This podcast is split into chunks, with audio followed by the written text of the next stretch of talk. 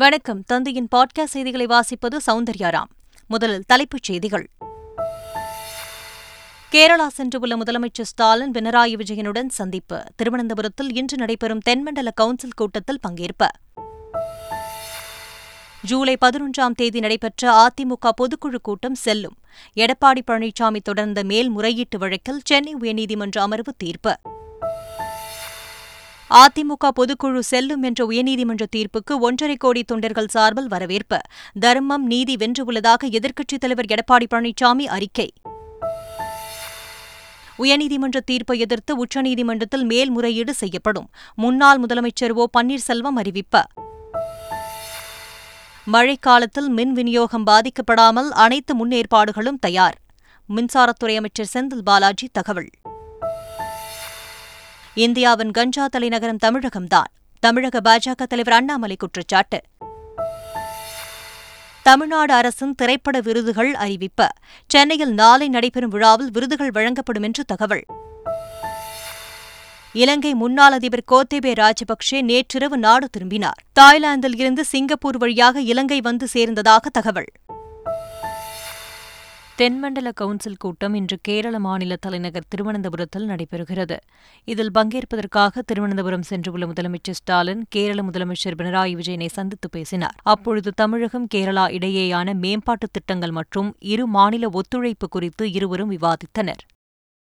திருவனந்தபுரம் சென்ற முதலமைச்சர் ஸ்டாலினுக்கு உற்சாகமாக வரவேற்பு அளிக்கப்பட்டது. விமான நிலையத்தில் ஆயிரக்கணக்கான திமுகவினர் திரண்டு முதலமைச்சர் ஸ்டாலினுக்கு வரவேற்பு அளித்தனர். அமைச்சர் மனோ தங்கராஜ் உள்ளிட்டோர் சால்வை அணிவித்து முதலமைச்சர் ஸ்டாலினை வரவேற்றனர். ஜூலை பதினொன்றாம் தேதி எடப்பாடி பழனிசாமி தரப்பினர் கூட்டிய அதிமுக பொதுக்குழு கூட்டம் செல்லும் என்று சென்னை உயர்நீதிமன்றம் பரபரப்பு தீர்ப்பளித்துள்ளது. இந்த பொதுக்குழு கூட்டத்திற்கு தடை கோரிய ஓபிஎஸ் வழக்கை விசாரித்த தனி நீதிபதி எடப்பாடி பழனிசாமி தரப்பு கூட்டிய அதிமுக பொதுக்குழு கூட்டம் செல்லாது என்றும் ஜூன் இருபத்தி மூன்றாம் தேதிக்கு முன்பு இருந்த நிலையை கட்சியில் தொடர வேண்டும் என்றும் உத்தரவு பிறப்பித்தார். இதற்கு எதிராக எடப்பாடி பழனிசாமி தரப்பு தாக்கல் செய்த மேல்முறையீட்டு மனுவை விசாரித்த சென்னை உயர்நீதிமன்ற அமர்வு தனி நீதிபதி பிறப்பித்த உத்தரவை ரத்து செய்து தீர்ப்பளித்தார் அளித்துள்ளது ஒருங்கிணைப்பாளர் இணை ஒருங்கிணைப்பாளர் இணைந்து செயல்பட முடியாத நிலையில் இருவரும் சேர்ந்து அதிமுக பொதுக்குழுவை கூட்ட வேண்டும் என்று உத்தரவிட முடியாது என்றும் இருவரும் சேர்ந்து கூட்டங்களை கூட்ட வேண்டும் என்ற உத்தரவு கட்சி செயல்பாட்டை முடக்கிவிடும் என்றும் சென்னை உயர்நீதிமன்ற அமர்வு தீர்ப்பில் தெரிவிக்கப்பட்டுள்ளது. ஒருங்கிணைப்பாளர் இணை ஒருங்கிணைப்பாளர் பதவிகள் காலாவதியாகிவிட்டதா என்பது குறித்து பிரதான வழக்கில்தான் முடிவெடுக்க முடியும் என்று உயர்நீதிமன்றம் தெரிவித்துள்ளது. உயர்நீதிமன்றத்தின் தற்போதைய தீர்ப்பின்படி இடைக்கால பொதுச் செயலாளராக எடப்பாடி பழனிசாமி தேர்வு செய்யப்பட்டதும் ஓ பன்னீர்செல்வம் மற்றும் அவரது ஆதரவாளர்கள் கட்சியிலிருந்து நீக்கப்பட்டதும் செல்லும் என்ற நிலை உருவாகியுள்ளது. தீர்ப்பு குறித்து பேசிய இபிஎஸ் தரப்பு வழக்கறிஞர் இன்பதுரை ஒற்றை தலைமை என்ற வாதத்தை நீதிமன்றம் ஏற்றுள்ளது என்று குறிப்பிட்டுள்ளார். உயர்நீதிமன்ற தீர்ப்புக்கு எதிராக உச்சநீதிமன்றத்தில் மேல்முறையீடு செய்யப்போவதாக ஓ பன்னீர்செல்வம் தெரிவித்துள்ளார். உயர்நீதிமன்றத்தில் வழங்கப்பட்ட தீர்ப்பை டெல்லி உச்சநீதிமன்றத்தில் அனைத்து இந்திய அன்னார முன்னேற்ற கழகத்தின் சார்பாக மேல்முறையீடு செய்யப்படும். இதனிடையே உயர்நீதிமன்ற தனி நீதிபதி தெளிவாக தீர்ப்பு வழங்கியதாகவும் தற்போது வழங்கப்பட்ட தீர்ப்பில் பல குளறுபடி உள்ளதாகவும் ஓபிஎஸ் ஆதரவாளர் புகழேந்தி தெரிவித்துள்ளார். அதிமுக பொதுக்குழு கூட்டம் செல்லும் என்ற வரலாற்று சிறப்புமிக்க தீர்ப்பு மூலம் தர்மம் நீதி வென்றுள்ளதாக எடப்பாடி பழனிசாமி தெரிவித்துள்ளார். அதிமுக பொதுக்குழு கூட்டமும் அதில் எடுக்கப்பட்ட முடிவுகள் செல்லும் என்ற உயர்நீதிமன்றத்தின் தீர்ப்பை ஒன்றரை கோடி தொண்டர்கள் சார்பில் வரவேற்பதாக அவர் வெளியிட்டுள்ள அறிக்கையில் குறிப்பிட்டுள்ளார். இதனிடையே எடப்பாடி பழனிசாமிக்கு ஆதரவாக வந்த உயர்நீதிமன்ற தீர்ப்பை அவரது ஆதரவாளர்கள் பட்டாசு வெடித்தும் இனிப்புகள் வழங்கியும் கொண்டாடினர். எடப்பாடி பழனிசாமியை பொதுச் செயலாளராக ஏற்றுக்கொண்டால் யாராக இருந்தாலும் அதிமுகவில் இணைத்துக் கொள்வோம் என்று முன்னாள் அமைச்சர் கடம்பூர் ராஜு தெரிவித்துள்ளார். இதேபோல் உயர்நீதிமன்றத்தின் தீர்ப்பு இபிஎஸ்க்கு கிடைத்த வெற்றி என்று முன்னாள் அமைச்சர் செல்லூர் ராஜு தெரிவித்துள்ளார். கொடநாடு கொலை கொள்ளை வழக்கில் மூடி மறைக்கப்பட்ட பல விபத்து மற்றும் புதிய தகவல் தெரியவந்துள்ளதால் விசாரணைக்கு கால நிர்ணயம் செய்யக்கூடாது என்று காவல்துறை சார்பில் சென்னை உயர்நீதிமன்றத்தில் வலியுறுத்தப்பட்டுள்ளது. இந்த வழக்கு தொடர்பாக இதுவரை இருநூற்று முப்பதற்கும் மேற்பட்டோரிடம் விசாரணை நடந்துள்ள நிலையில் வழக்கின் விசாரணையை விரைந்து முடிக்க கோரி குற்றம் சாட்டப்பட்ட மனோஜ் தாக்கல் செய்த மனு உயர்நீதிமன்றத்தில் விசாரணைக்கு வந்தது. அப்பொழுது தமிழக அரசின் தலைமை குற்றவியல் வழக்கறிஞர் ஹசன் முகமது ஜின்னா ஆஜராகி இந்த வழக்கு விசாரணைக்கு கால நிர்ணயம் செய்யக்கூடாது என்றார். இதையடுத்து வழக்கின் விசாரணை நிலை குறித்து அறிக்கையை தாக்கல் செய்ய உத்தரவிட்ட நீதிபதி மனு மீதான விசாரணையை வரும் பதினாறாம் தேதி தள்ளி வைத்தார் அரசின் வளர்ச்சித் திட்டப் பணிகளை தடுக்கும் வகையில் செயல்படும் கவுன்சிலர்களின் பதவி பறிக்கப்படும் என்ற நகர்ப்புற வளர்ச்சித்துறை அமைச்சர் கே என் நேரு எச்சரித்துள்ளார். நெல்லையில் நடைபெற்ற நகர்ப்புற உள்ளாட்சி அமைப்பு பிரதிநிதிகள் மற்றும் அதிகாரிகளுடனான ஆலோசனைக் கூட்டத்திற்கு பிறகு செய்தியாளர்களிடம் பேசிய அமைச்சர் கே என் நேரு தவறு செய்யும் கவுன்சிலர்கள் திருத்திக் கொள்ள வேண்டும் என்று கூறினார். சர்வதேச டென்னிஸ் போட்டிக்கான மைதானம் மறுசீரமைப்பு பணி எழுபத்தைந்து சதவீதம் நிறைவடைந்ததாக விளையாட்டுத்துறை அமைச்சர் மையநாதன் தெரிவித்துள்ளார். சென்னை நுங்கம்பாக்கத்தில் உள்ள தமிழ்நாடு விளையாட்டு மேம்பாட்டு ஆணையத்தின் டென்னிஸ் விளையாட்டு அரங்கில் வரும் பனிரெண்டாம் தேதி முதல் பதினெட்டாம் தேதி வரை சர்வதேச மகளிர் டென்னிஸ் போட்டி நடைபெறவுள்ளது. இந்த போட்டிக்காக விளையாட்டரங்கில் நடைபெற்று வரும் முன்னேற்பாடுகள் மற்றும் சீரமைப்பு பணிகளை அமைச்சர் மையநாதன் ஆய்வு மேற்கொண்டார். பின்னர் செய்தியாளர்களிடம் பேசிய அவர் சென்னை ஓபன் டென்னிஸ் போட்டி நடத்துவதற்கான நடவடிக்கை நடவடிக்கையை தமிழ்நாடு டென்னிஸ் சங்கம் மற்றும் தமிழக அரசும் சேர்ந்து மேற்கொண்டு வருவதாக கூறினார். சென்னையை அடுத்த நந்தம்பாக்கம் வர்த்தக மையத்தில் institute of Indian interior designers மற்றும் அகர் இன்ஃபோ மீடியா நிறுவனம் சார்பில் கண்காட்சி நடைபெற்றது. இதனை தொடங்கி வைத்து பேசிய தமிழக ஆளுநர் ஆர் என் ரவி இந்தியாவில் பல தரமான கட்டட வடிவமைப்பாளர்கள் உள்ளதாகவும் அவர்களின் தேவை அதிகமாக உள்ளதாகவும் கூறினார். இந்தியாவின் கஞ்சா தலைநகரம் தமிழகம் என்று தமிழக பாஜக தலைவர் அண்ணாமலை குற்றம் சாட்டியுள்ளார். போதைப்பொருள் கடத்தலில் குஜராத்தின் முந்த்ரா துறைமுகம்தான் முதலிடத்தில் உள்ளது என்று உயர்கல்வித்துறை அமைச்சர் பொன்முடி தெரிவித்துள்ள நிலையில் தமிழக பாஜக தலைவர் அண்ணாமலை வெளியிட்டுள்ள அறிக்கையில் திமுக ஆட்சிக்கு வந்த பின்புதான் தமிழகத்தில் எட்டு திக்கும் கஞ்சா விற்பனை அமோகமாக நடைபெற்று வருகிறது என்று குற்றம் சாட்டியுள்ளார்.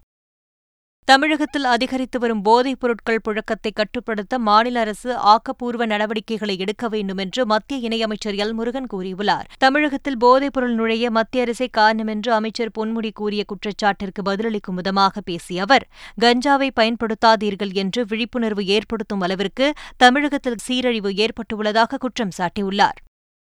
தமிழக பாஜக தலைவர் அண்ணாமலை கொஞ்சம் கூட அரசியல் நாகரிகம் என்பதை அறியாதவராக இருக்கிறார் என்று இந்திய கம்யூனிஸ்ட் கட்சியின் மாநில செயலாளர் முத்தரசன் கூறியுள்ளார். திருச்சியில் நடைபெற்ற அரசு போக்குவரத்து கழகங்களின் தொழிலாளர் சம்மேளன மாநாட்டில் கலந்து கொண்ட பிறகு செய்தியாளர்களுக்கு பேட்டியளித்த முத்தரசன் நிதியமைச்சர் பழனிவேல் தியாகராஜன் கண்ணிய குறைவாக பேச மாட்டார் என்றும் தெரிவித்தார். பண்டிகை கால கூட்ட நெரிசலை சமாளிக்க ரயில்களில் கூடுதல் பெட்டிகள் இணைக்கப்படும் என்று தெற்கு ரயில்வே நிர்வாகம் அறிவித்துள்ளது. சென்னை எழும்பூர் குருவாயூர் ரயிலில் ஒரு இரண்டாம் வகுப்பு தூங்கும் வசதி பெட்டி ஒரு இரண்டாம் வகுப்பு பொதுப்பெட்டியும் தாம்பரம் நாகர்கோயில் அந்தியோதயா ரயிலில் ஒரு இரண்டாம் வகுப்பு பொதுப்பெட்டியும் இணைக்கப்படும் என்று தெரிவிக்கப்பட்டுள்ளது. இதேபோல் சென்னை சென்ட்ரல் நாகர்கோவில் ரயில் கோயம்புத்தூர் நாகர்கோவில் இரவு நேர ரயிலில் ஒரு இரண்டாம் வகுப்பு தூங்கும் வசதி பெட்டி கூடுதலாக இணைக்கப்படும் என்று தெற்கு ரயில்வே நிர்வாகம் அறிவித்துள்ளது. காவிரி நீர்பிடிப்பு பகுதிகளில் பெய்து வரும் கனமழை காரணமாக மேட்டூர் அணைக்கு நீர்வரத்து அதிகரித்த நிலையில் உபரி நீர் கொள்ளிடம் ஆற்றில் வெளியேற்றப்பட்டு வருகிறது. இதனால் கொள்ளிடம் ஆற்றில் ஏற்பட்ட வெள்ளப்பெருக்கு காரணமாக சிதம்பரம் அருகே உள்ள திட்டுக்காட்டூர் கிராமத்தில் முன்னூறுக்கும் மேற்பட்ட வீடுகளை வெள்ளம் சூழ்ந்துள்ளதால் கிராம மக்கள் அவதிப்படுகின்றனர். வீடுகளில் வெள்ள நீர் புகுந்ததால் குழந்தைகளுடன் இரவு உறங்க முடியாமல் சிரமப்படுவதாக கூறும் கிராம மக்கள் பாதிக்கப்பட்ட தங்களுக்கு அரசு நிவாரண உதவி வழங்க வேண்டும் என்றும் கோரிக்கை விடுத்துள்ளனர். ஓசூர் அருகே காட்டு யானை தாக்கி உயிரிழந்த விவசாயியின் உடலை நடுரோட்டில் வைத்து உறவினர்கள் சாலை மறியலில் ஈடுபட்டனர். கிருஷ்ணகிரியின் மரக்கட்டா கிராமத்தைச் சேர்ந்த விவசாயி வெங்கடேசப்பா காட்டு யானை தாக்கி உயிரிழந்தார். இதையடுத்து அவரது உறவினர்களும் பொதுமக்களும் அவரது உடலை தங்களது கிராமத்தில் நடுரோட்டில் வைத்து சாலை மறியலில் ஈடுபட்டனர். இதனால் கடும் போக்குவரத்து நெரிசல் ஏற்படவே காவல்துறையினரும் வனத்துறையினரும் போராட்டக்காரர்களிடம் பேச்சுவார்த்தை நடத்தினர். அப்பொழுது அவர்கள் கிராமத்திற்குள் காட்டு யானைகள் நுழையாதவாறு மின்வெளிகளை அமைக்க வேண்டும் வெங்கடேச வெங்கடேசப்பா குடும்பத்தினருக்கும் உடனடியாக இழப்பீடு வழங்க வேண்டும் என்று கோரிக்கை விடுத்தனர். இதனை அதிகாரிகள் ஏற்றுக்கொள்ளவே போராட்டம் முடிவுக்கு வந்தது. பெரியார் குறித்து சர்ச்சைக்குரிய கருத்து தெரிவித்ததாக கைதாகி ஜாமீனில் வெளிவந்த ஸ்டண்ட் மாஸ்டர் கனல் கண்ணனுக்கு இந்து முன்னணி சார்பில் உற்சாக வரவேற்பு வழங்கப்பட்டது. கடந்த வியாழக்கிழமை சென்னை உயர்நீதிமன்றம் கனல் கண்ணனுக்கு நிபந்தனை ஜாமீன் வழங்கி உத்தரவிட்டது. இதையடுத்து புழல் சிறையில் இருந்து விடுவிக்கப்பட்ட அவருக்கு இந்து முன்னணி நிர்வாகிகள் மாலை அணிவித்து உற்சாக வரவேற்பு அளித்தனர்.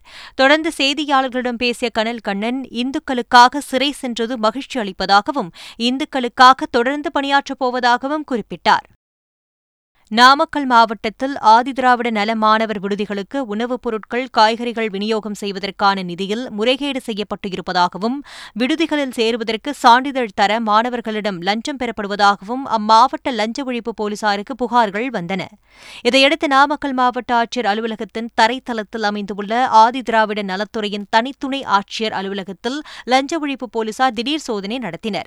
அங்கு இருந்த ஊழியர்களிடம் விசாரணையும் மேற்கொண்டனர். இதனால் நாமக்கல் ஆட்சியர் அலுவலக வளாகத்தில் பரபரப்பு ஏற்பட்டது. தமிழகம் முழுவதும் கடந்த ஆகஸ்ட் முப்பத்தி ஒன்றாம் தேதி விநாயகர் சதுர்த்தி சிறப்பாக கொண்டாடப்பட்ட நிலையில் பல்வேறு பகுதிகளில் விநாயகர் சிலைகள் நீர்நிலைகளில் கரைக்கப்பட்டன. திருப்பூர் மாவட்டம் அவினாசியில் இந்து முன்னணி சார்பில் நடைபெற்ற விநாயகர் சிலை ஊர்வலத்தில் நூற்றுக்கும் மேற்பட்ட விநாயகர் சிலைகள் சிறுமுகை ஆற்றில் கரைக்கப்பட்டன. திருப்பத்தூர் மாவட்டம் வாணியம்பாடியில் நடைபெற்ற விநாயகர் சிலை ஊர்வலத்தில் எடுத்துச் செல்லப்பட்ட விநாயகர் சிலைகள் பள்ளிப்பட்டு ஏரியில் கரைக்கப்பட்டன. கோவை மாவட்டம் மேட்டுப்பாளையத்தில் இந்து முன்னணி சார்பில் விநாயகர் சதுர்த்தி விழா கொண்டாடப்பட்டது. இதில் மத்திய இணையம் இணையமைச்சர் எல். முருகன் சிறப்பு விருந்தினராக பங்கேற்றார். பின்னர் முன்னூற்றுக்கும் மேற்பட்ட விநாயகர் சிலைகள் ஊர்வலமாக கொண்டு செல்லப்பட்டு பவானி ஆற்றில் கரைக்கப்பட்டன. கும்பகோணத்தில் நூற்றுக்கும் மேற்பட்ட விநாயகர் சிலைகள் ஊர்வலமாக கொண்டு செல்லப்பட்டு காவிரி மற்றும் நீர்நிலைகளில் கரைக்கப்பட்டன. ஓணம் பண்டிகையை முன்னிட்டு ஊட்டியில் இருந்து கேரளாவிற்கு அதிக அளவில் மலை காய்கறிகள் ஏற்றுமதி செய்யப்படுகின்றன.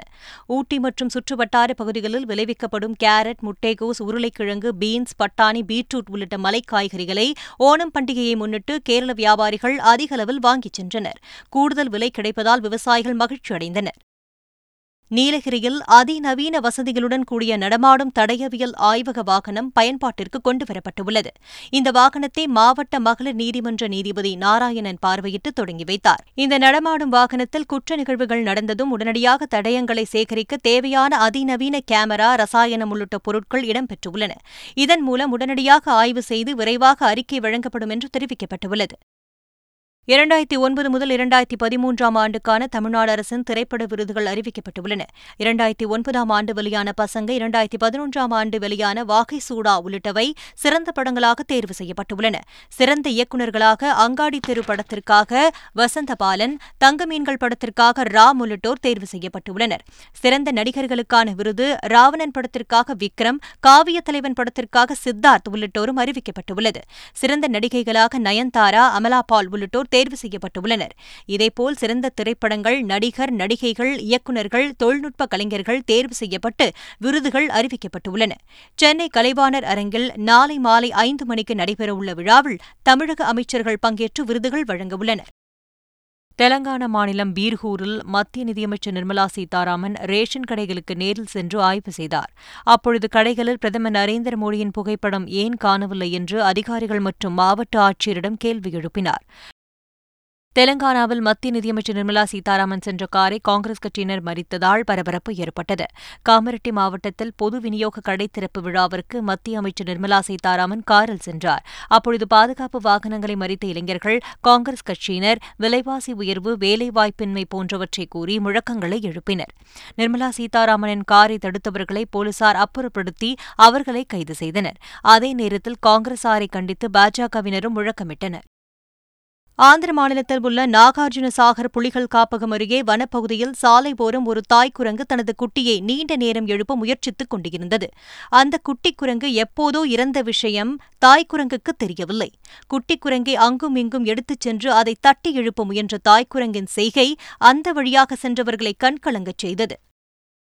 இலங்கை முன்னாள் அதிபர் கோத்தேபே ராஜபக்சே ஒன்றரை மாதத்திற்கு பிறகு நாடு திரும்பியுள்ளார். இலங்கையில் பொருளாதார நெருக்கடியை கண்டித்து கிளர்ந்தெழுந்த மக்கள் போராட்டத்தின் உச்சகட்டமாக கடந்த ஜூலை மாதம் ஒன்பதாம் தேதி அதிபர் மாளிகையை முற்றுகையிட்டனர்.